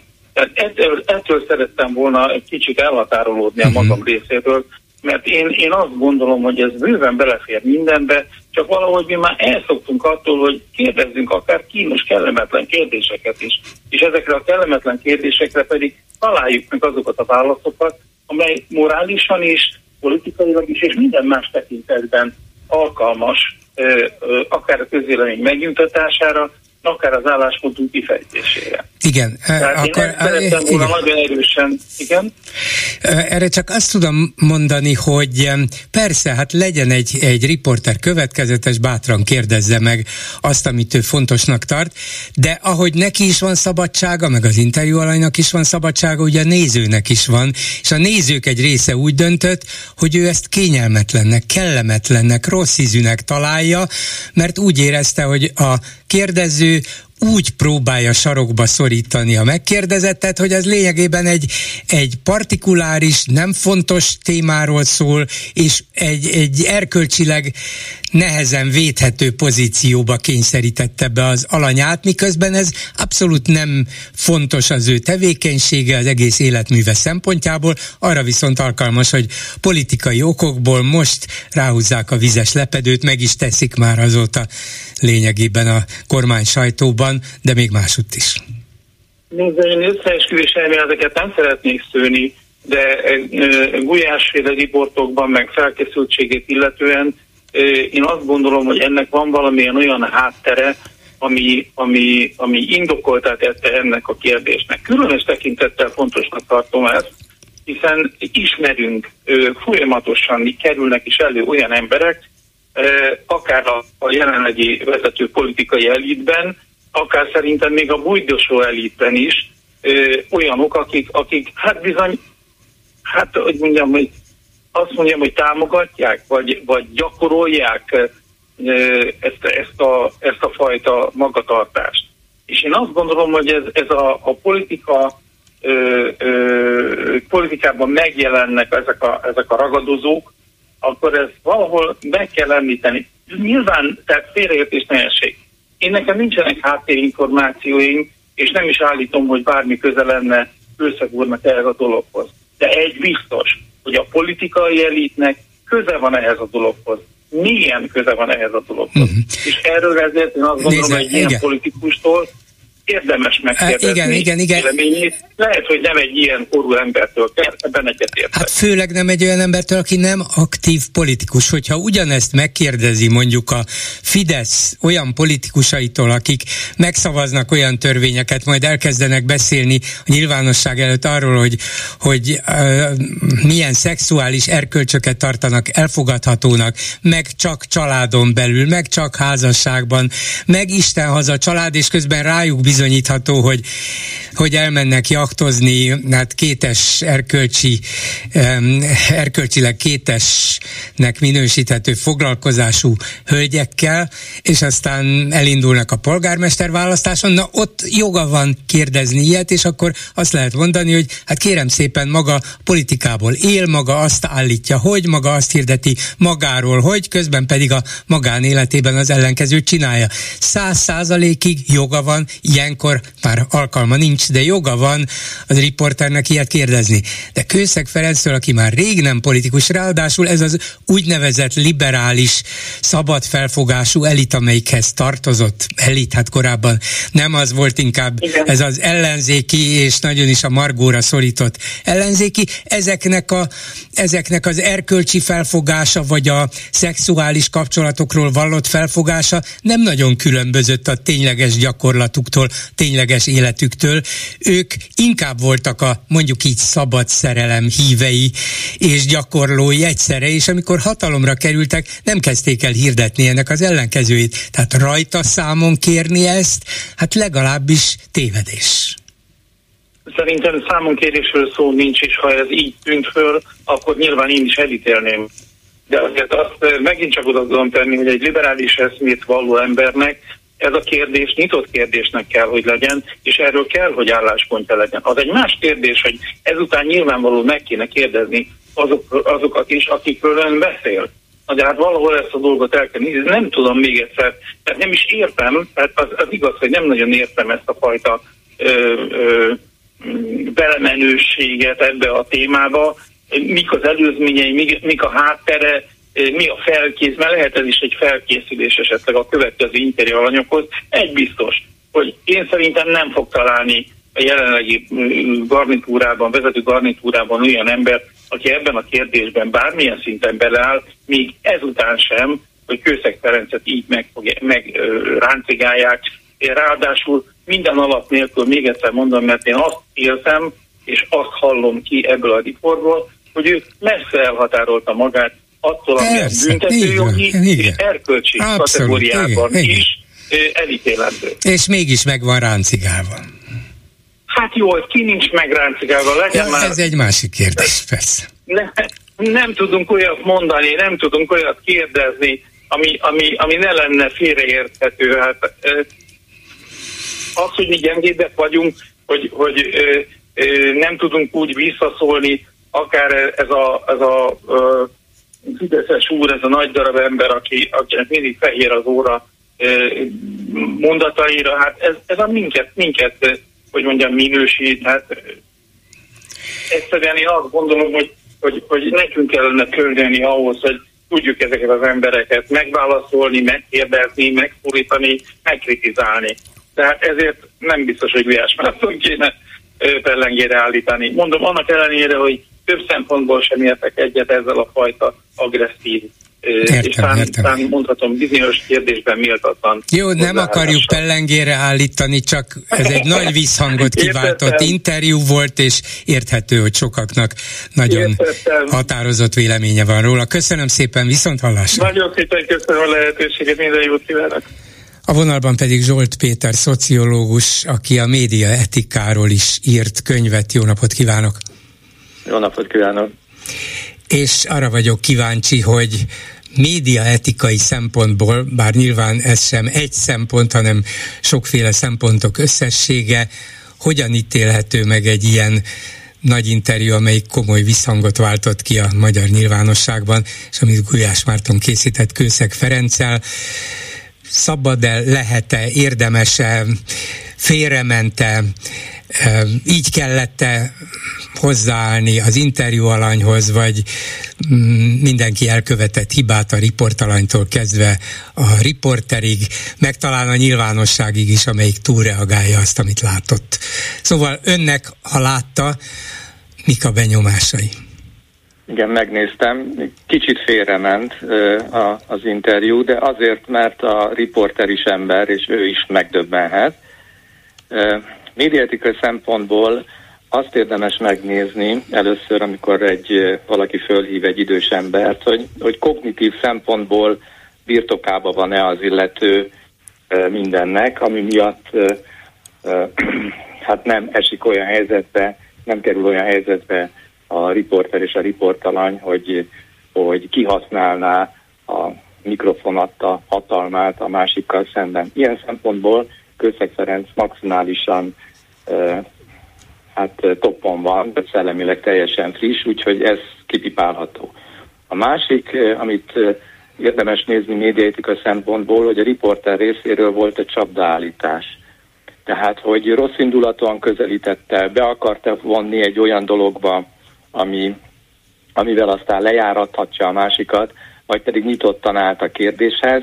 Ezt mindenki ítélje meg maga. Én nem láttam csapdaállítási törekvést, azt láttam, hogy elővesz olyan anyagokat, amiket Kőszeg Ferenc maga írt, tehát nem plegykákra támaszkodik, hanem a másik ember által vallott nézetekre támaszkodik, és azt akarja körbejárni. Hogy miért ment mégis félre, Hát azért, mert mert szerintem, ha valakinek a közéleti tevékenységéről készítünk egy riportot, akkor az egy dolog. Ha meg mondjuk a szexualitásról és a magánéletéről és egy ilyen exkluzív dolgot akarunk készíteni, ez egy másik dolog. Tehát ez egy két különböző média stílus, média feladat, és, és innen egyik oldalról átsúsztunk a másik témába, és, és nézőként vagy hallgatóként az ember nem érti, hogy most, most, most miért kerültünk ebbe a témába, és ha oda kerültünk, akkor miért ragadunk bele? Hiszen a riportalany elmondja az álláspontját, és körülbelül két perc után, vagy három perc után ezt a témát le lehetett volna zárni. Igen, méghozzá elég világosan tulajdonképpen kőszeg le is zárta, nem helyesli az szexuális kapcsolatot a nagykorúak és kiskorúak között, pont. Nem, nem... És más is elárult még ezen Igen. kívül. A poliamóriáról is azt mondta, hogy ő neki azzal szemben nincs kifogása. Én egyébként magánemberként nem szimpatizálok még azzal se, hogy valaki háromszögű nyitott kapcsolatban legyen, de antropológus koromban öt évig jártam antropológiára, tudom ajánlani mindenkinek, a Jettának és Ryannek a Hajnali Szex című nagy sikerű könyvét, amit fiatalok most ezerrel olvasnak. Hát ott a poliamória a legkevesebb. Tehát, hogy, hogy kulturálisan nagyon sokféle megoldás lehet egy társadalomban, és nekünk ö, személyesen meg más attitűdjeink lehetnek, de ez az a téma, ami egy önálló beszélgetés megírne, amihez a Gulyás Mártonnak is olvasnia kéne ez a témához, ebből fölkészülni, és akkor ilyen tematikával készíteni dolgot. Itt beleragadt valamibe, és ezért mondom, hogy egy kicsit félrecsúszott, de ö, nagyobb médiatika hibát nem követett el, uh-huh. mert, ö, mert nem volt rossz indulatú, hanem emberként nem, nem, Én is úgy gondolom, hogy nem kicsinálni akarta a Kőszeg Ferencet, én ezt nem Így éreztem igaz. ki belőle, de téved, tévedni tévedett, hogy, bele, hogy ezt belecsúszásnak nevezzük el, lehet annak is, lehet, hogy egyre inkább belejött, és mindenképpen ki akarta volna hozni kőszegből azt a választ, amit ő remélt, van egy ilyen riporteri attitűd, és sokszor ez igazolható is, csak itt nem tartozott magához az emberhez, az életműhöz, mindahhoz, amit ő az elmúlt évtizedekben csinált, és ami a tevékenységének lényege volt, hanem egy, egy mellékszál, tulajdonképpen alapvetően egy magánéleti mellékszál, amin, hát ha már egyszer szóba került, gyorsan túl kellett volna lépni, nem? És ha utólag meghúzásra került valamennyire az interjú, akkor ezen utólag még lehetett volna javítani, tehát hogy arányainak megfelelően hagyni ezt a témát benne. Ennyiben ha ezt tette volna Gulyás Márton, akkor nem is vert volna ekkora visszhangot pro és kontra. Igen, de ilyenkor fölvetődik az emberben a kérdés, hogy lehet, hogy éppen ekkora visszhangot akart kiváltani ezzel az interjúval, valószínűleg érezte, vagy feltételezem, ahhoz már elég tapasztalt műsorkészítő, hogy hát azért ez, ezen sokan föl fognak sziszenni, de nem baj, annál többen beszélnek róla. Hát ez egy ez egy olyan feltételezés, ami vagy igaz, vagy nem, vagy ne azonosulja. Jó, jó, jó. Akkor maradnék a tévedésnél. A tévedést pedig én ott abban láttam, hogy Ujás Márton következetesen pedofiliának nevezte a nagykorúak és kiskorúak akár érzelmileg erotikus, akár konkrét szexuális kapcsolatát. Már pedig ez tényszerűen nem igaz, de a pedofília állandó visszahozásával belekényszerítette kőszeget egy tulajdonképpen vállalhatatlan és kimagyarázhatatlan helyzetbe. Hoppá, valami, valami nagyon elkezdett sisteregni. Itt van még Zsolt úr? És nekem is szakadozott a vonal, most nem tudom jó-e. Most éppen jó. Vala, valaki nem akarta tovább hallgatni. Na jó, szóval szerintem a pedofília fogalmának a bedobása volt az, ami, ami félrevitte ezt a beszélgetést, és lehet, hogy itt követték el mind a ketten a hibát, hogy nem ezt zárták ki, hogy hagyjuk ezt a részét, mert ez nem az, ami az, azt egyértelműen el kell ítélni, ha lehet büntetőjogilag is, erkölcsileg is, de azt, amit Kőszeg aztán megpróbált részletesebben kifejteni, hogy hát egy tizenvalahány éves gimnazista, aki beleszerelmesedik a tanárába, és esetleg viszonzást is kap, hát azért az nem ugyanaz. De Gulyás Márton ragaszkodott a pedofília fogalom használatához. Hát ez egy definíció kérdés. Ő a homoszexualitást és a pedofiliát határozottan és érzékenyen el akarta választani egymástól és, és a másik pedig, hogy lehet ez ma büntetőjogilag az. Szerintem Kőszeg Ferenc itt maximálisan meg tudta védeni magát és az álláspontját, tehát aki érti, az érti, hogy ő mit, mit akart ebben a témában mondani. Most itt elkanyarodtunk a médiatikai témától, mondhatunk például, vagy én is felidézhetem a monita jelenséget, ahol kifejezetten a csábító az a kiskorú, és mikor nagyon tudatosan csábító, és ennek is megvan a maga irodalma, és akár a pszichológiában a szakirodalma is. Tehát igaza van Kőszeg Ferencnek, hogy ezt sokkal érzékenyebben kell megítélni, és ő mindig egyedi példákat hozott, amivel rámutatott arra, hogy ez miért kell érzékenyen kezelni ezt a témát, és körültekintően állítása csak annyi volt, hogy ezzel szemben a hatóságnak a fellépése az több kárt okozhat, mint használ, és ezt vállalta is, mert az egyedi példái és az ismeretei erre utaltak. Jó, hát a Gulyás Mártonnak meg másra utaltak, a, akár az egyedi, akár a, a, a szociológiai ismeretei, úgyhogy én itt lecsendesíteném az ezzel kapcsolatos közvélemény fölháborodást, mert mert védhetőek voltak az álláspontok. Uh-huh. Az, hogy Kőszeg megvédte a saját álláspontját, és ha valaki figyelmes volt, akkor ezt el is tudta fogadni, és nem, nem sodródott bele abba a helyzetbe, hogy valóban a pedofíliát védje, vagy mentegesse, vagy relativizálja, bár ezt hányják már a szemére a médiában. Nem, nem ez történt, megvédte magát, de a a média munkásnak, a riporternek, a szerkesztőnek, a műsor készítőinek, ó, megint milyen furcsa zajok vannak. Szóval Gulyás Mártonnak, nem tudom, hogy hall engem, vajon nem kellett volna tudatában lennie annak műsor közben, és főleg miután már fölvették és megnézte nyilván, hogy ezt nagyon könnyen és boldogan fogják félremagyarázni, mert olyan ingoványos terepen megy tovább következetesen, amiből nem lehet jól kijönni. Nem tudom, hallotta engem Zsolt úr? Igen, néha nekem is megszakad, a lényeget hallottam. Igen.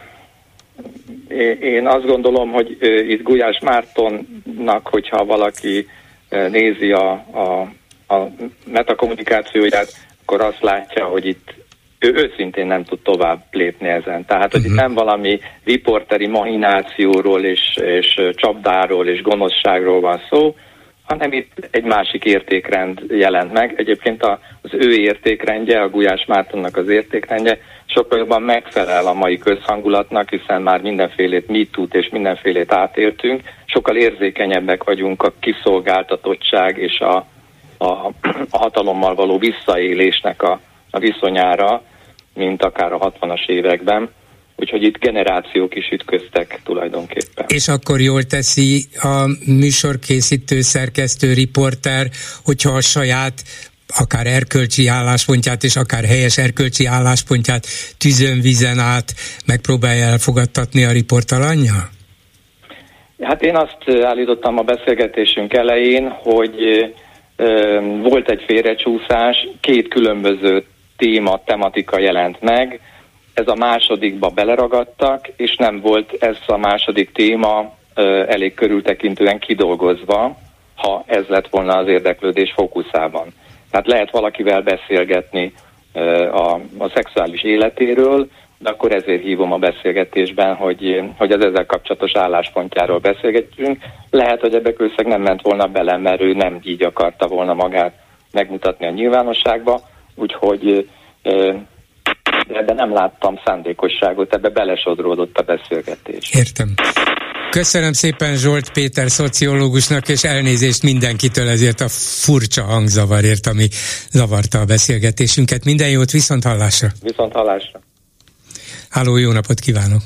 Jó napot kívánok, köszöntök mindenkit, örülök, hogy kapcsoltak. Kicsit föl vagyok háborodva, hogy elmegy ez a műsor, most már minden szakértő, meg neves embert fölhívnak, ők mondják, hogy ez a betelefonálóknak a műsora. Egyébként örülök, hogy kapcsoltak.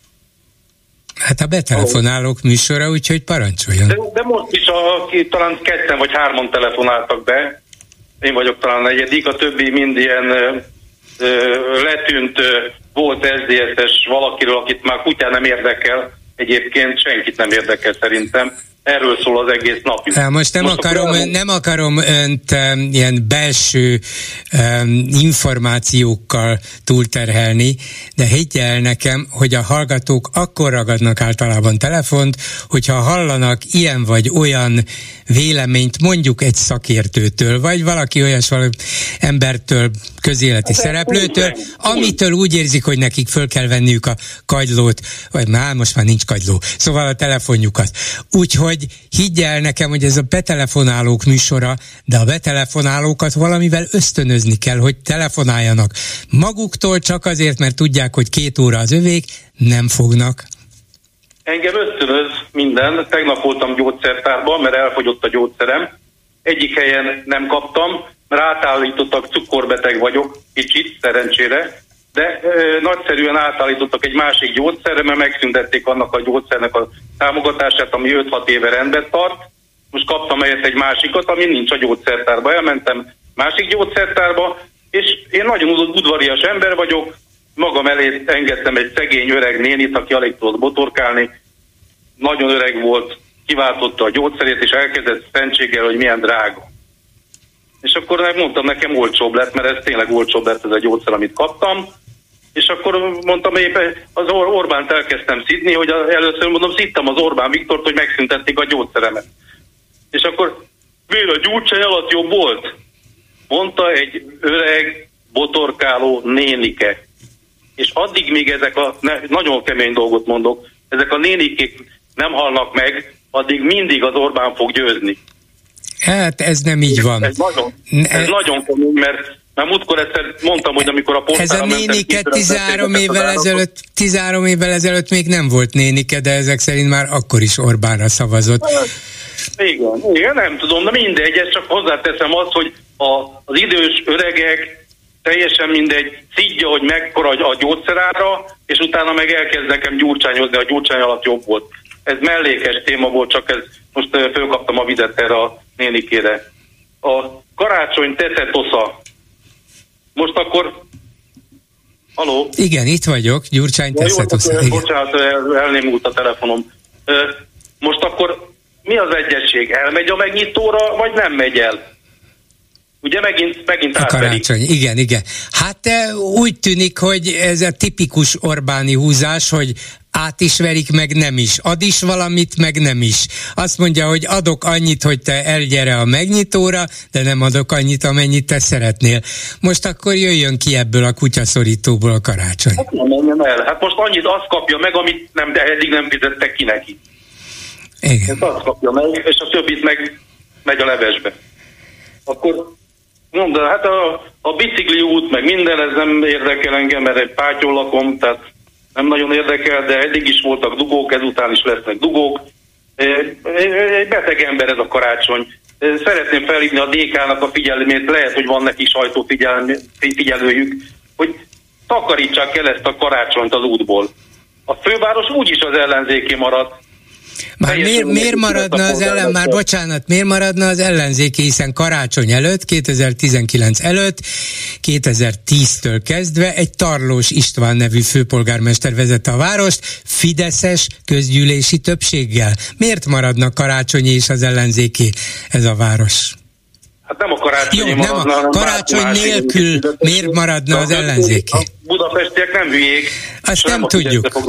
Azt nem tudjuk, főleg, hogyha nem találnak maguknak olyan főpolgármestert, aki mellé egységesen kiállnának, akkor lehet, hogy azt mondják, hogy ja, hát ezek a, ezek a DK-sok vagy más ellenzékiek a karácsonyt is megbuktatták, akkor tudjátok mit, inkább nem is megyek el választani, és akkor győzni fog egy új tarlós, meg egy másik Fidesz, illetve ugyanaz a Fidesz. Ezek a mini hát nem mindegy. Eltűnnek, és ez a lényeg. De nem mindegy. Miért volna ez mindegy? Hát önnek mindegy, hogy a Fidesz győz, csak azért, hogy tűnjenek el a mini pártok? Nem tudom, melyikre gondol, de tűnjenek. Hát, mondom itt az MSZP-t, az LMP-t, a hogy tudom én, a párbeszédet, meg stb. stb. Okos emberek vannak Jó, hát benne. Akkor, akkor marad, a, marad a DK és a Momentum, de ha a DK így és a van, Momentum, de ha a DK és a Momentum nem elég ahhoz, hogy megnyerje a várost, akkor győzni fog a Fidesz.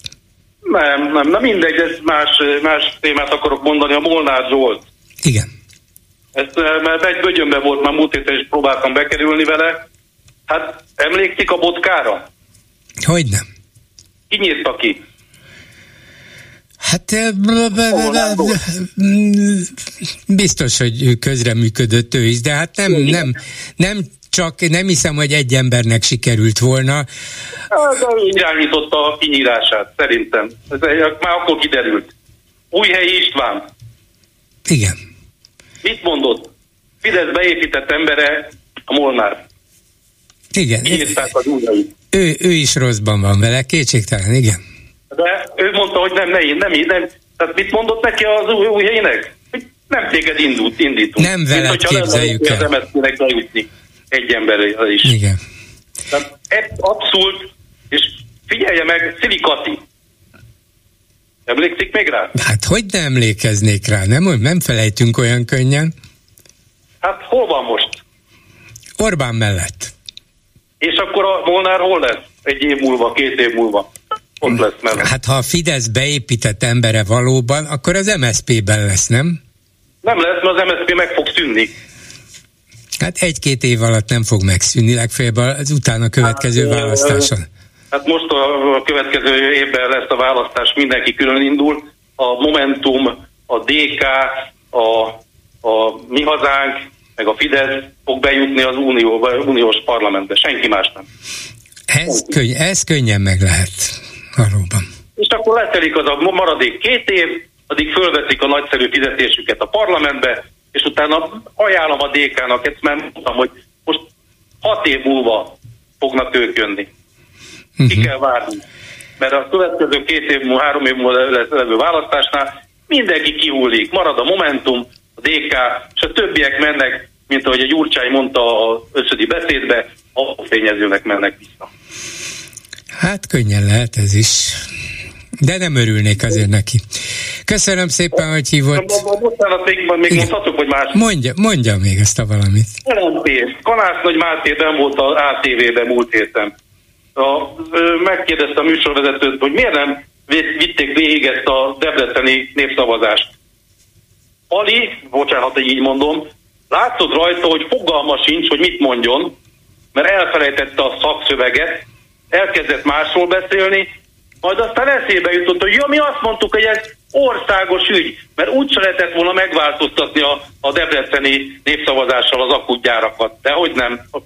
Csak azok, ők is ellenpések, Ungár Péter, mind beépített Fidesz ember az LMP-vel együtt. Uh-huh. Csak eladják magukat, hogy ők a nagy ellenzék. Igen, hát... Um... Jönnek ezzel a, a nagyszerű ö, ö, csodafegyverrel, népszavazás, népszavazás. Hát úgy lökik vissza a fideszesek röhögve, hogy, hogy... De ez Debrecenben is visszalökték volna, illetve azóta is benyújtottak. Te, több... Az elsőt átengedték, mert tévedést. Igen, azóta elmondták. mindegyiket elmeszelték. Azóta így van. Tehát nem csodafegyver ez, hanem egyszerűen mellé beszélnek, süketelnek, és eladják magukat, hogy ők a nagy ellenzék. Az MSZP is minden héten kiáll, hogy most ennek adjunk nagy pénzt, annak adjunk, jobbnál jobb ötletekkel jelentkeznek. De, de most mit csináljanak? Komolyan, mit csináljanak? Ha azt mondják, hogy ez nem jó a Fideszben, az nem jó, mi ezt csinálnánk, azt csinálnánk, akkor is rosszat csinálnak.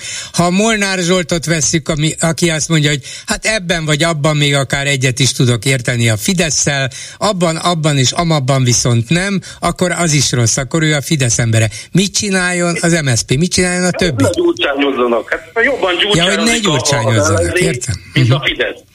Hát figyelje meg, minden egyes riportukba, megszólalásukba a gyurcsány Nem jól lehet vele összefogni, stb. stb.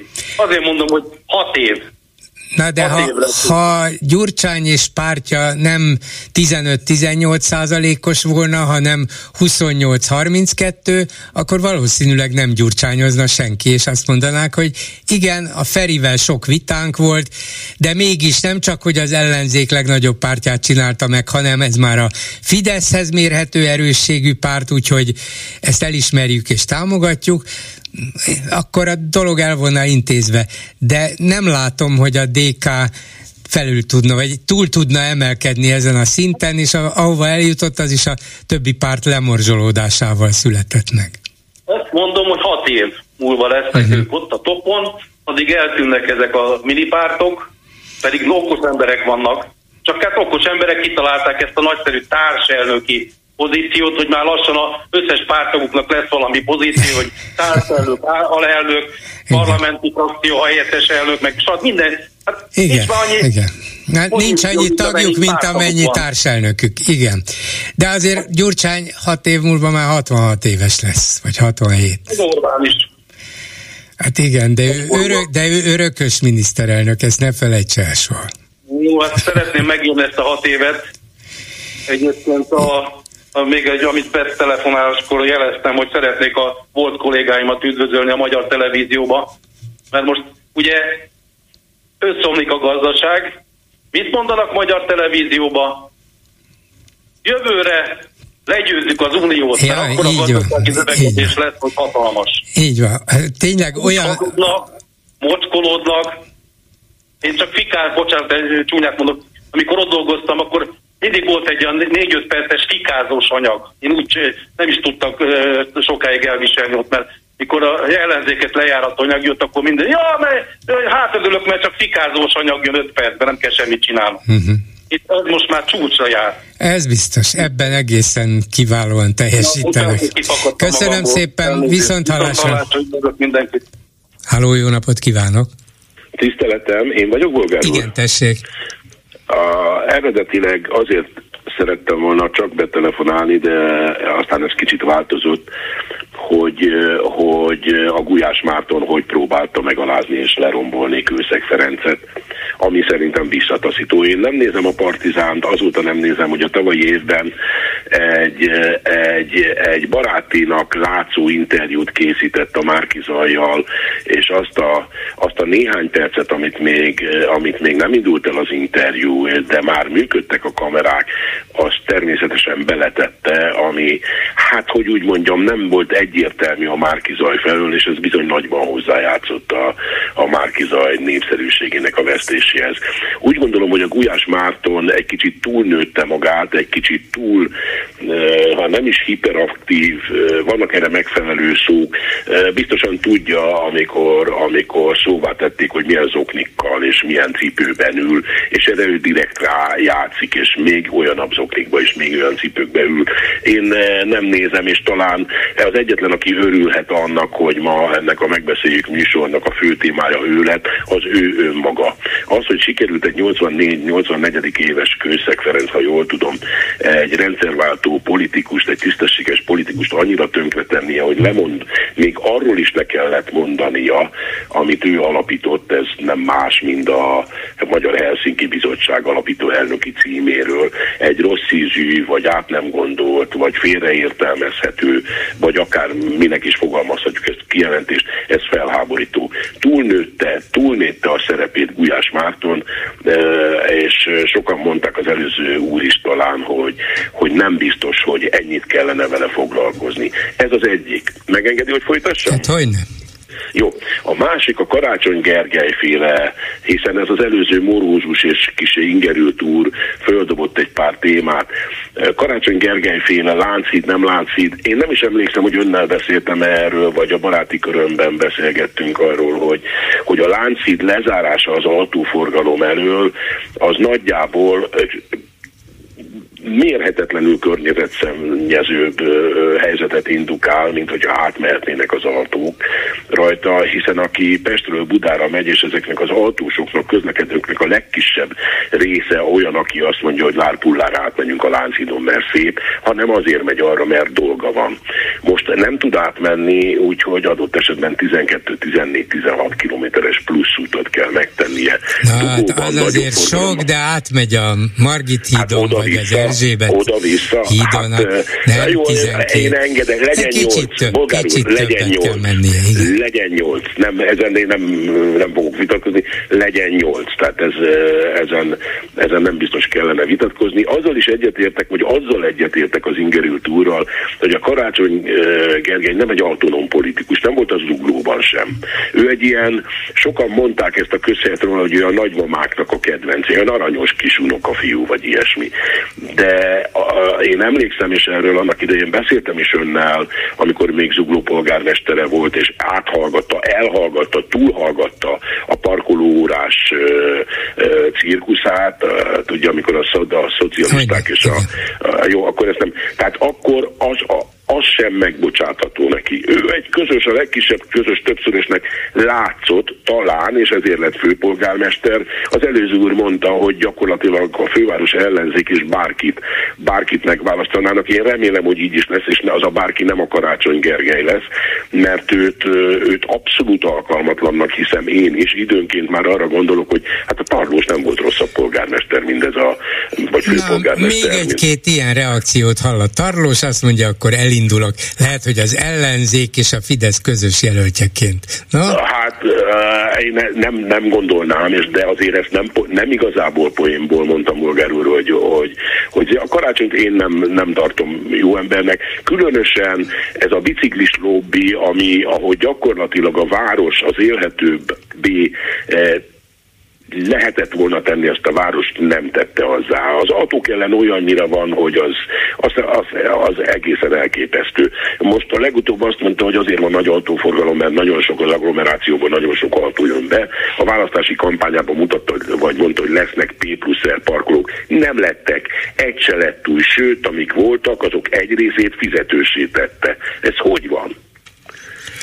Hát, nem, úgy, úgy van, hogy nem lehet olyan könnyedén több ezer autót mm, parkolni képes helyeket kialakítani, építeni, nincs rá hozzá hely, nincs rá is hozzá hely, nincs hozzá igen, pénz. Igen, igen. Nyilván az egészet csak egy ilyen állami közreműködéssel, segítséggel, valami olyan összehangoltsággal lehetne megcsinálni, hogy na jó, itt próbáljunk keresni nagy összefüggő területeket, onnét legyen megfelelő tömegközlekedés, szóval nem olyan egyszerű ilyeneket csinálni, mondani Biztos, vagy követelni, igen. igen, igen, igen. De, de, de ugye, nem egyszerű.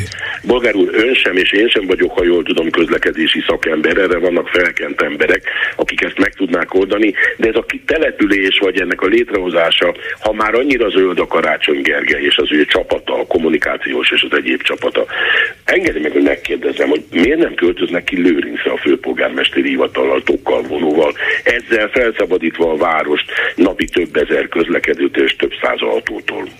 Hát nyilván azért, mert kiköl, kiköltözni Lőrincre az egy Igen. több tízmilliárdos ügylet volna. Ah, nem vagyok meg, én ebben hát nagyon hát biztos. kell egy nagy hivatali épületet létrehozni, ezt meg kell terveztetni, meg kell építeni, ez legalább három-négy év, vagyis Igen. addigra már lehet, hogy újból tarlós lesz a főpolgármester, hát, és nem, vagy, és nem biztos, hogy, igen. és nem biztos, hogy megvan a megfelelő közlekedés Lőrincre, vagyis azt is ki kell építeni, hát, hiszen hát, oda járnak majd a, a munkatársak, meg, meg oda járnak budapestiek és egyebek a dolgukat elintézni, szóval nem biztos, hogy Pest-Szent Lőrinc Biztos nem egyszerű, csak, csak hadd mondjam azt a pénzre, hogy ez sokba kerül, azért a belváros legközepén lévő ingatlan birodalom, amit a fővárosi önkormányzat tulajdonol, annak az ára, mint ahogy korábban egy néhány évvel előtt föl is merült, hogy egy részét eladják ezért, vagy azért, azért az nagyjából fedezni egy ilyen kiköltözést. De látját, ebből is milyen politikai kampány lett, hogy fölvetődött, hogy esetleg eladják-e. És hát ez a dolog akkor most lekerült egy jó időre a napirendről, ha csak nem Fideszes lesz az új főpolgármester, és Orbán Viktor áldását nem adja ahhoz, hogy hát mégis adjuk el a városát. Pontosan így van, de az eladás akkor, amennyire jól tudom, és a követtem, a fő, a, az önkormányzat eladása, vagy egy részének eladása nem abból a célból ment volna el, hogy kiköltözítetik az intézmény, vagy az intézmény bizonyos részeit egy, egy közlekedési és zsúfoltság miatt ö, jobb helyre. A Na jó, egy, egyet a... mondjon nekem, csak azt mondja, Na, karácsony ugye? nem. Mondjon egy nevet, hogy ki igen. hogy ki lenne a karácsony helye? Igen, igen. Mondom önnek Kálmán Olga. Aha. Hát azt megmérték a legúd, lehet, hogy érdemes egy újabb előválasztást csinálni, karácsony vagy Kálmán Olga.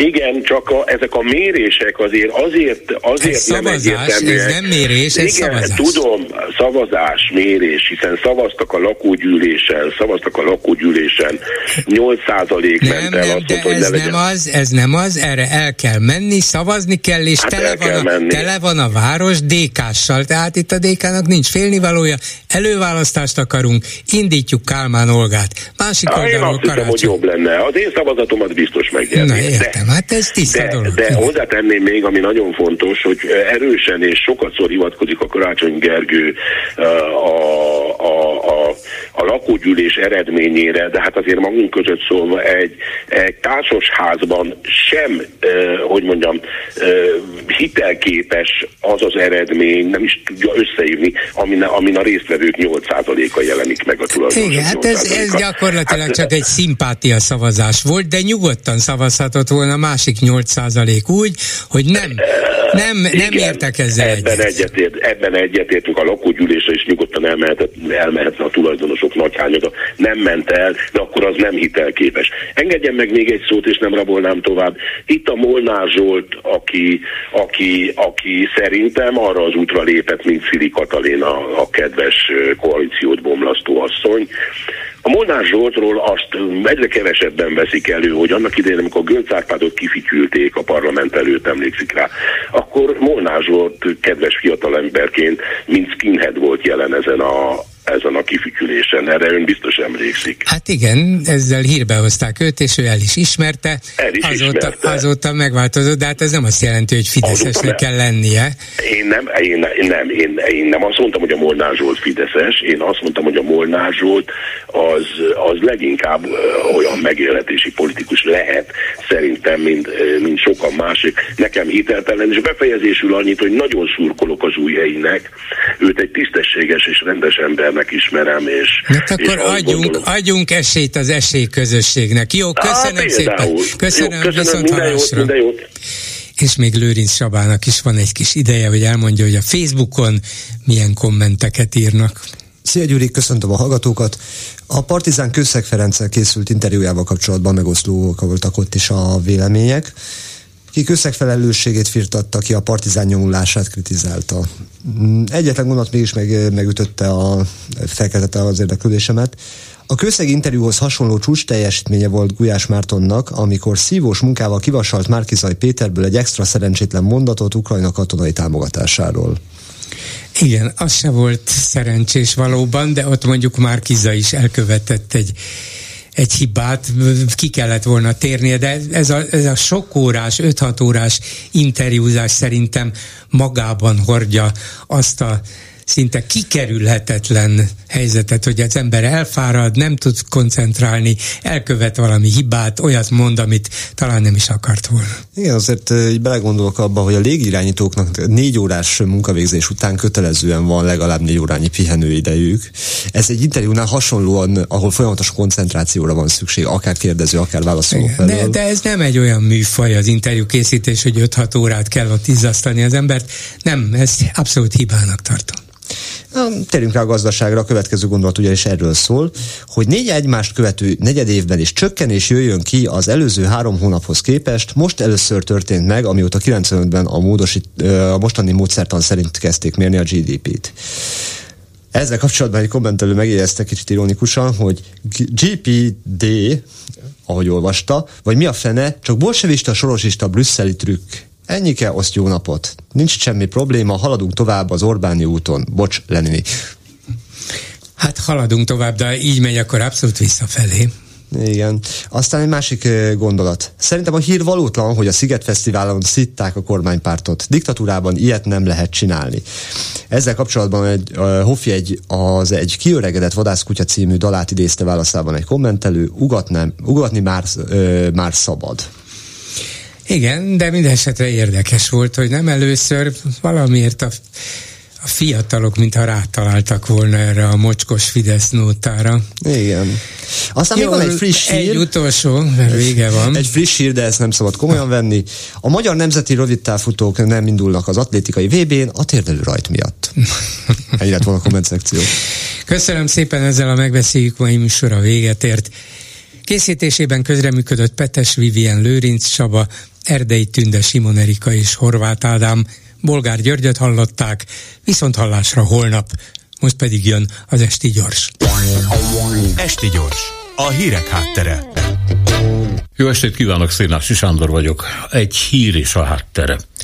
Jevgenyi Shevchenko ukrán ember, szíve mélyén azonban talán szovjetként gondol magára, bár nosztalgiája nem annyira volt kommunista birodalom teljességétől eliát, a fókuszban inkább Belarus áldogál. Ez a furcsa fenomén, amiről nehéz eldönteni, hogy már Oroszország része, vagy még mutat önálló életjeleket, de ez most még nem is fontos. A Meduza nevű független orosz hírportál írja meg, hogy Shevchenko, aki a háború kitörésekor az ukrán parlament tagja volt, egy darabig milyen szerepet játszott Ukrajna Beloruszt érintő bonyolult játszmájában. A képviselő gyakran járt Moszkvába, és ha már arra tévedt, bebeült egyik-másik putinista televízióba, ahol aztán nem győzte ócsárolni az ukrán nacionalistákat a Donbassban, illetve dicsérgetni Lukasenka belorusz elnököt, aki éppen akkor, tehát 2020-ban csalta el a választásokat. Tette ezt a mi Evgenyijünk addig, amíg ki nem zárták az ukrán parlamentből. Moszkvában nem ment többet, de Lukasenkát továbbra is szenvedélyesen szerette. Azt is megüzente neki, hogy az ukránok 36%-a őt szeretné elnöknek Zelenszky helyett. Igen, pont 36 százalék, hogy miért annyi, hát ez már legyen Jevgenyi titka. Amikor 2022 elején Putyin csapatok és haditechnika halmazaival vette körül Ukrajnát, és amikor a világ katonai szakértői azokon az ostobákon viccelődtek, akik ebből invázióra következtettek, az ostoba kievi titkosszolgálatnak az jutott eszébe, hogy Shevchenkót fel kellene használni arra, hogy időhúzás céljából Lukasenkán keresztül meggyőzze Moszkvát, az ukránokkal igenis lehet tárgyalni.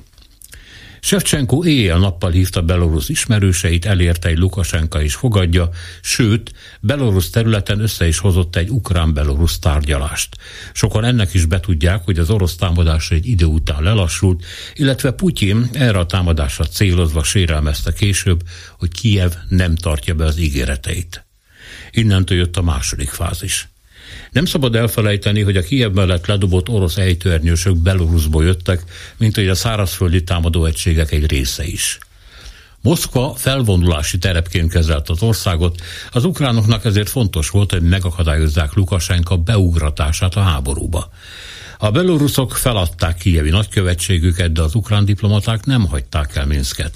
A nyugati szövetségesek közben naponta üzentek a belorusz elnöknek, bizonyos szankciók eltörlését ígérték, az ukránok meg, amíg tudták, fenntartották a Minsknek annyira fontos kereskedelmi kapcsolatokat. Ezeket a csatornákat a belorusz részvételt ellenző Minszki külügyminiszter Vladimir Makej kezelte.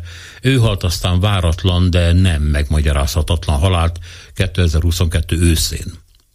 Kiev most tart a harmadik fázisnál.